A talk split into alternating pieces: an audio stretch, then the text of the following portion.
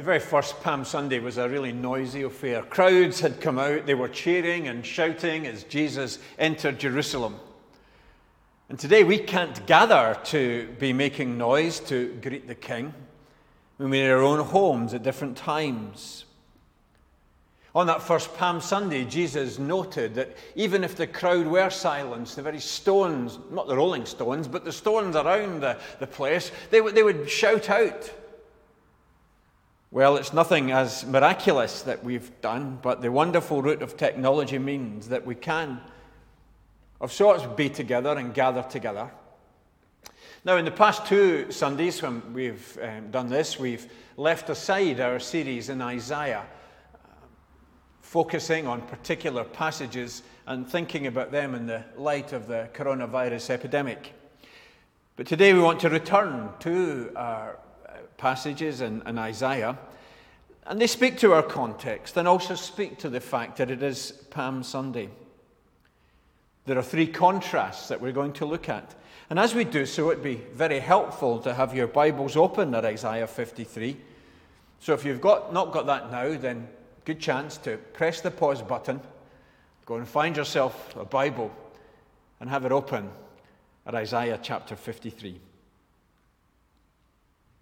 Today's reading is taken from Isaiah chapters 53 and into 54, and it's going to be split into three different parts.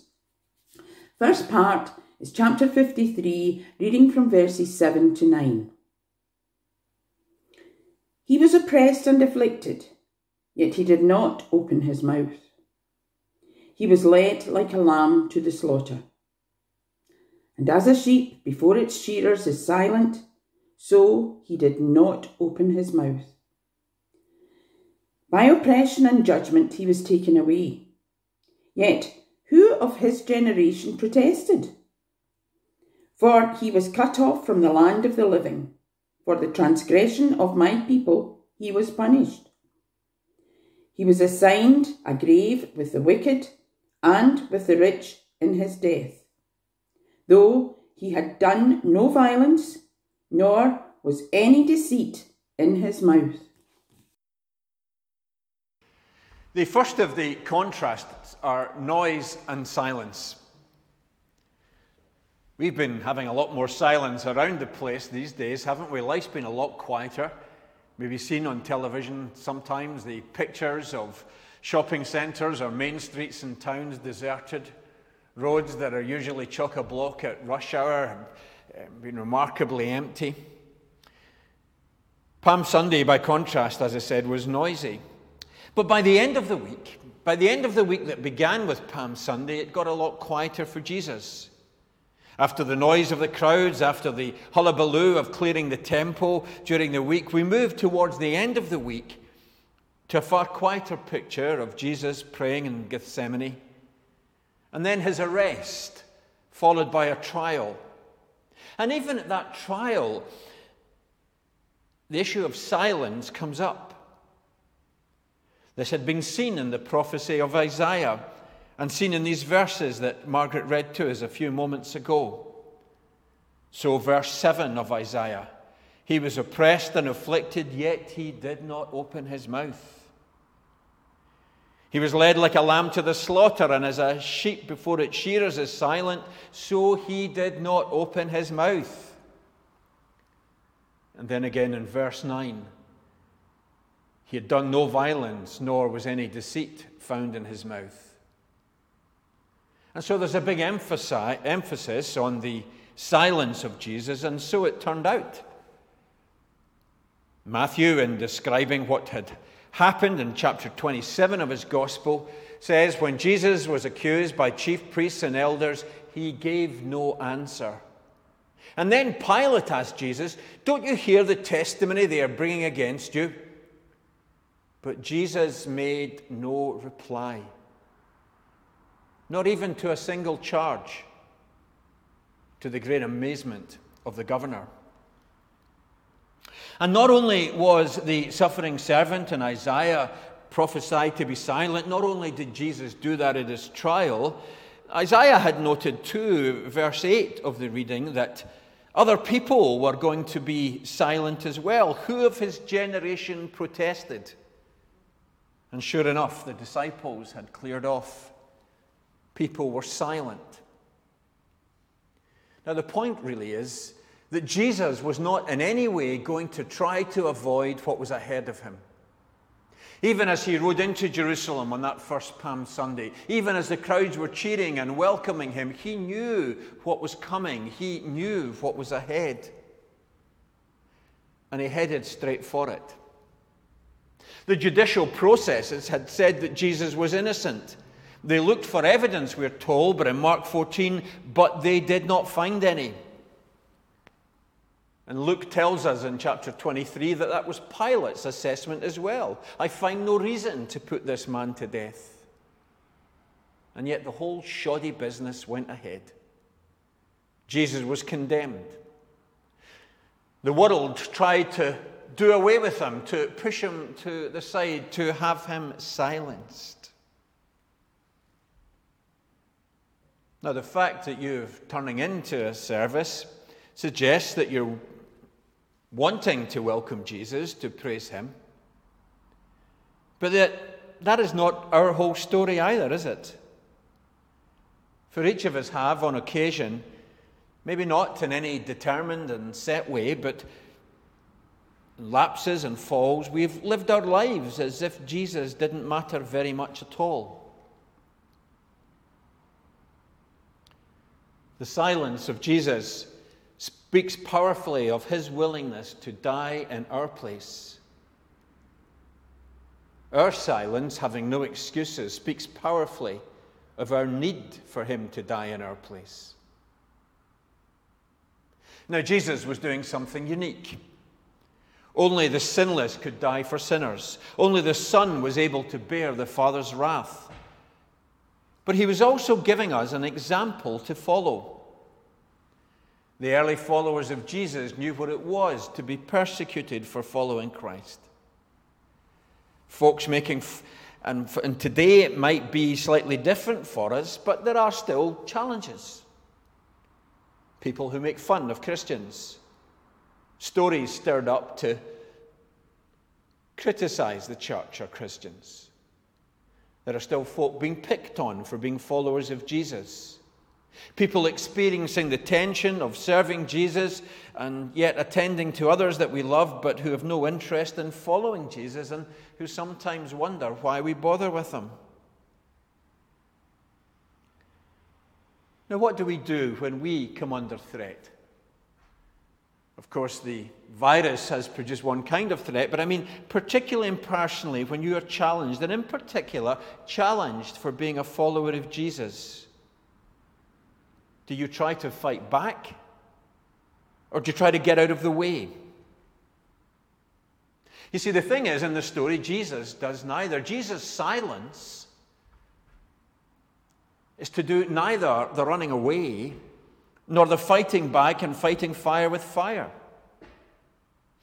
Now, First Peter, the letter written by Jesus' disciple, was written to a suffering church. And he mentions these kind of ordinary scenarios. He says, It is God's will by doing good that you should silence the ignorant talk of foolish people. He says, Slaves, in reverent fear of God, submit yourselves to your masters, not only to those who are good and considerate, but also to those who are harsh. Wives, in the same way, submit yourselves to your husbands, so that if any of them do not believe the word, they may be won over without words by the behavior of their wives. You see what he's saying? In these ordinary, everyday relationships at work, in the family, or amongst people among whom we mix, we are neither to be people who deny Jesus by not saying anything and running away,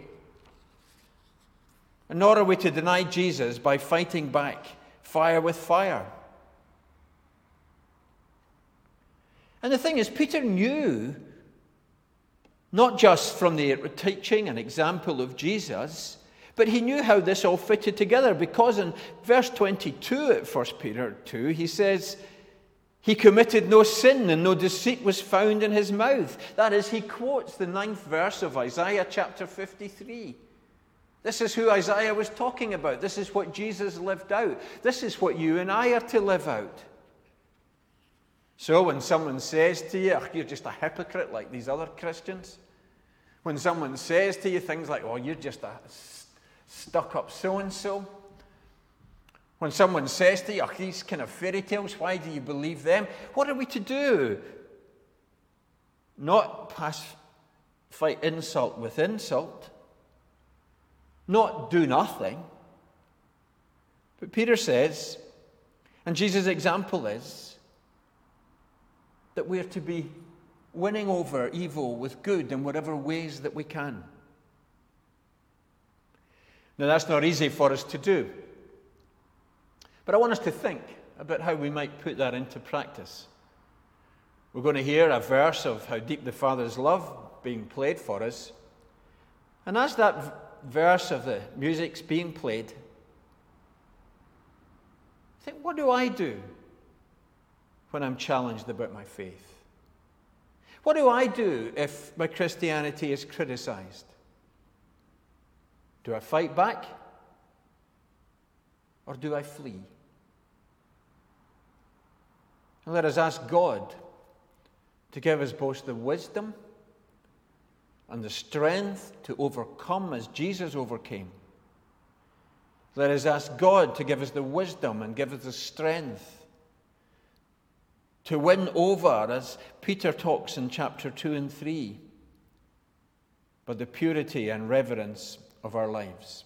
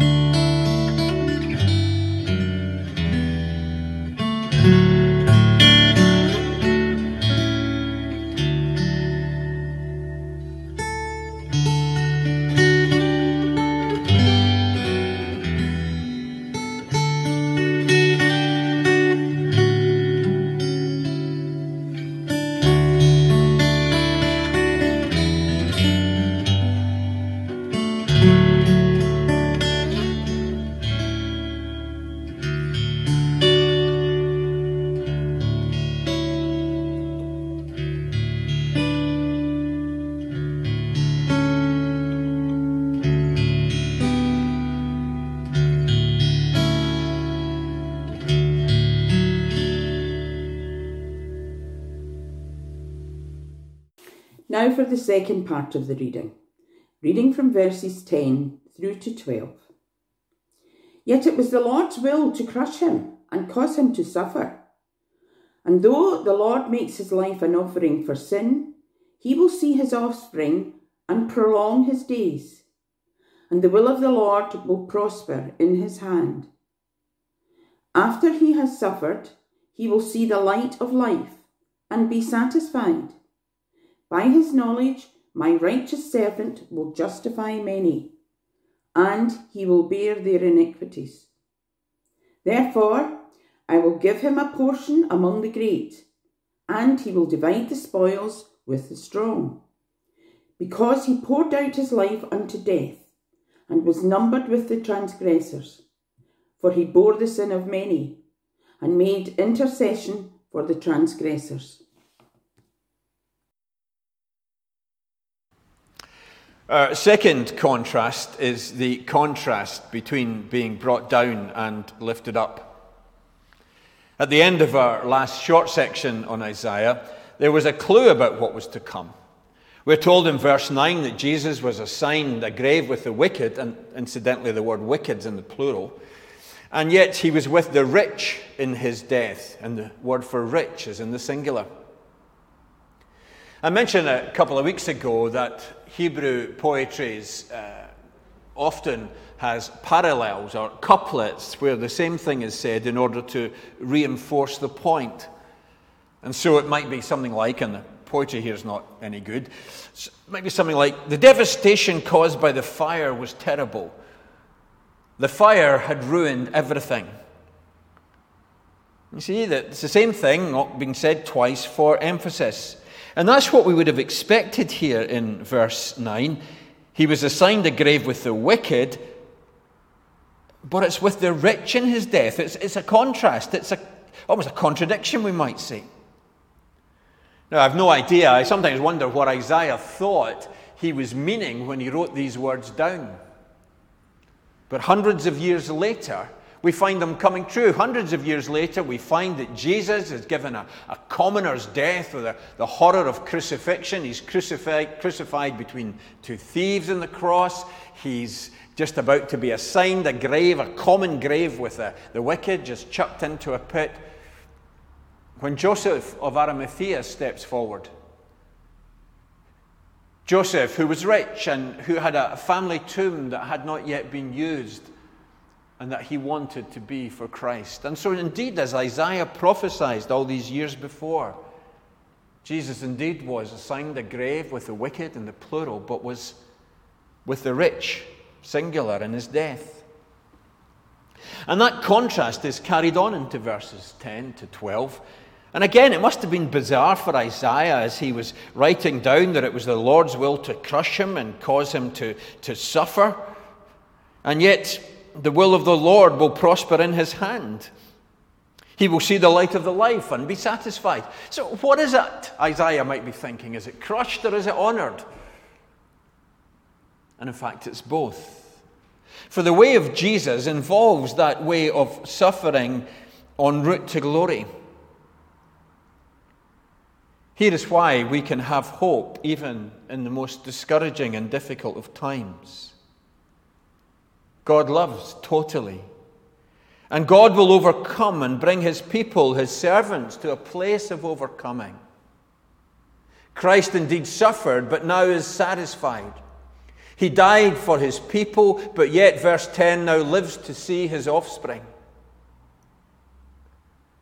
And after he went through the anguish, after he was marred and pained, disfigured, despised, rejected, punished, pierced, crushed, wounded, oppressed. And incidentally, all of these words are said of the servant and in that short chapter of Isaiah 53. Anguish, marred, pain, disfigured, despised, rejected, punished, pierced, crushed, wounded, oppressed. After all of that, he's vindicated by the Father. And he lives to see the fruitfulness of his sacrifice. And notice that the fruitfulness of his sacrifice, verse 12, is not that he himself is given all kinds of acclaim and medals and everything else, but that he's able to share the spoils with his people. People for whom, the end of verse 12, he prays. The promise is not that the servant gets promotion and esteemed all by himself but that the servant has riches for his people. And so opposition and evil do not get the last word for us. Coronavirus will not have the final say. Even those who have had their lives taken by the virus, some of them, not all will have been Christians, but some of them who have been in Christ will one day rise again for all eternity. And they will be where there are no viruses, where nothing can inflict and nothing can oppress. For opposition and evil will not get the last word. Those whose faces are turned against God and turned against his gospel will not triumph. And so, even though there are times when we are brought low, if we're in Christ to himself, verses 10 to 12 went that way, then there is more and there is better to come. And the great portion that Jesus gets, verse 12, he divides amongst his offspring, amongst his people. Well, again, we're going to hear a verse played of how deep the Father's love. And again, it's a time for us to reflect and to pray about that experience of being crushed, of being set upon. I think perhaps in this time of the uh, virus being so prevalent, it's not a time for the church to give easy and quick and facile solutions and answers. It's a time for us to learn more about how to lament and indeed how to repent. And to ask ourselves whether we have the faith and the resolve to stay in the place of suffering and questioning so that we might be raised up by God. Can we do that? as individuals and as a church? Can we wait on the Lord, lamenting, repenting, and seeking His raising us up? To do that with trust and with hope. Let us pray and ask God's help to do so.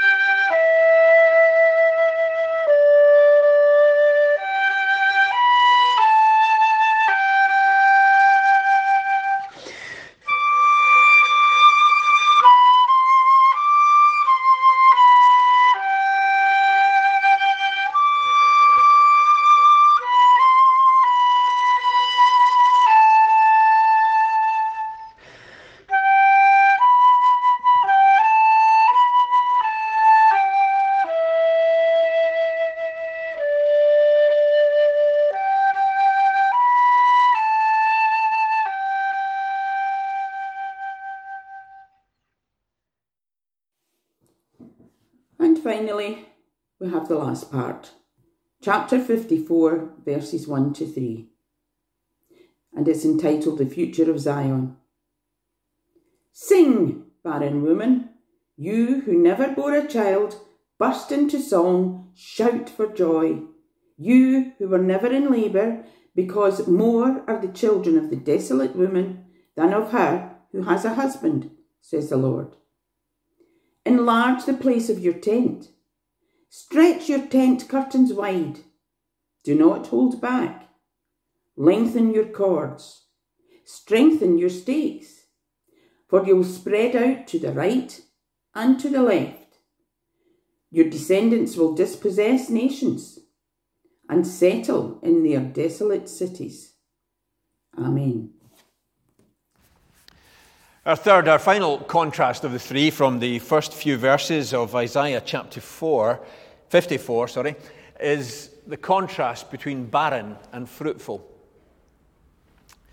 Now, one of our church members here at Claremont posted on Facebook the other day that uh, she woke up one morning and went downstairs and found that there was an extra cat in the house.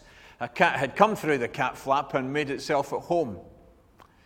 Quite a surprise, I suppose.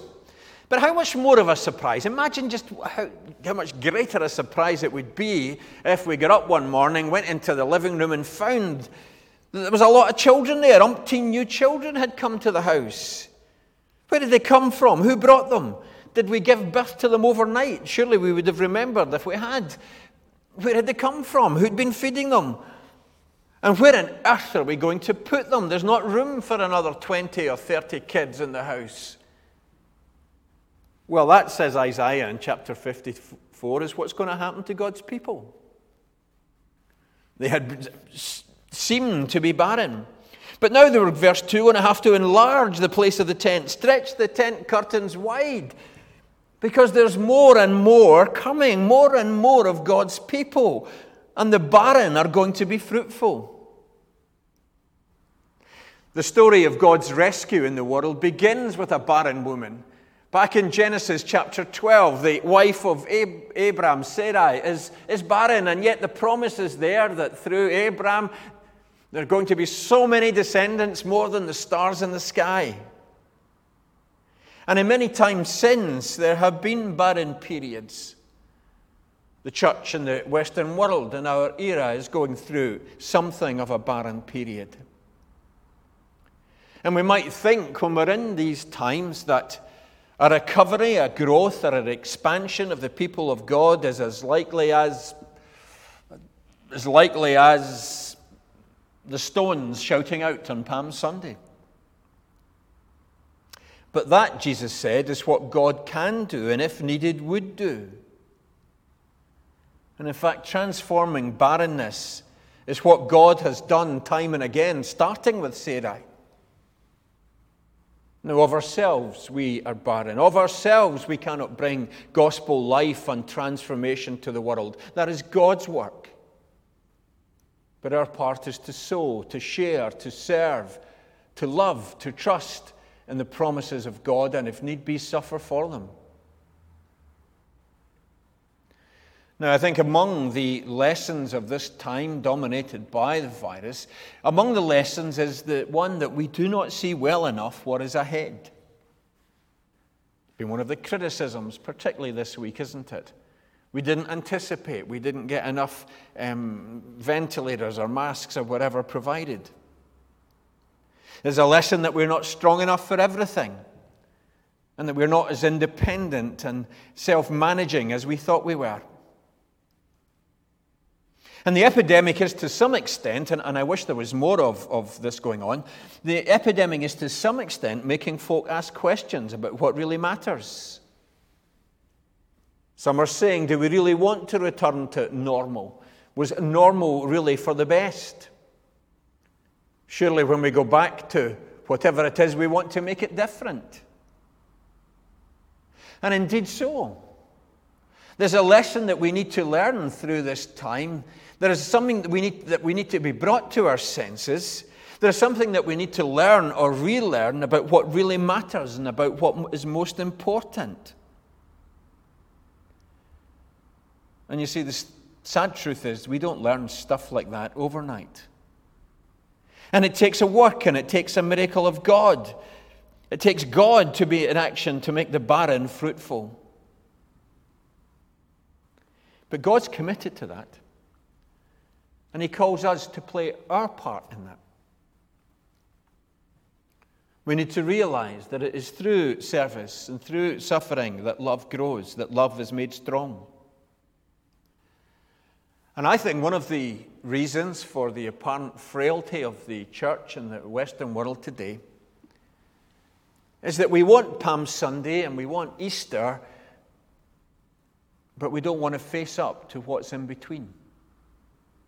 We want the experience of the crowd and the joy and the celebration. We want to hear the stories of new light coming and things growing again. And we want that without the suffering, without the tragedy, without all the toing and froing and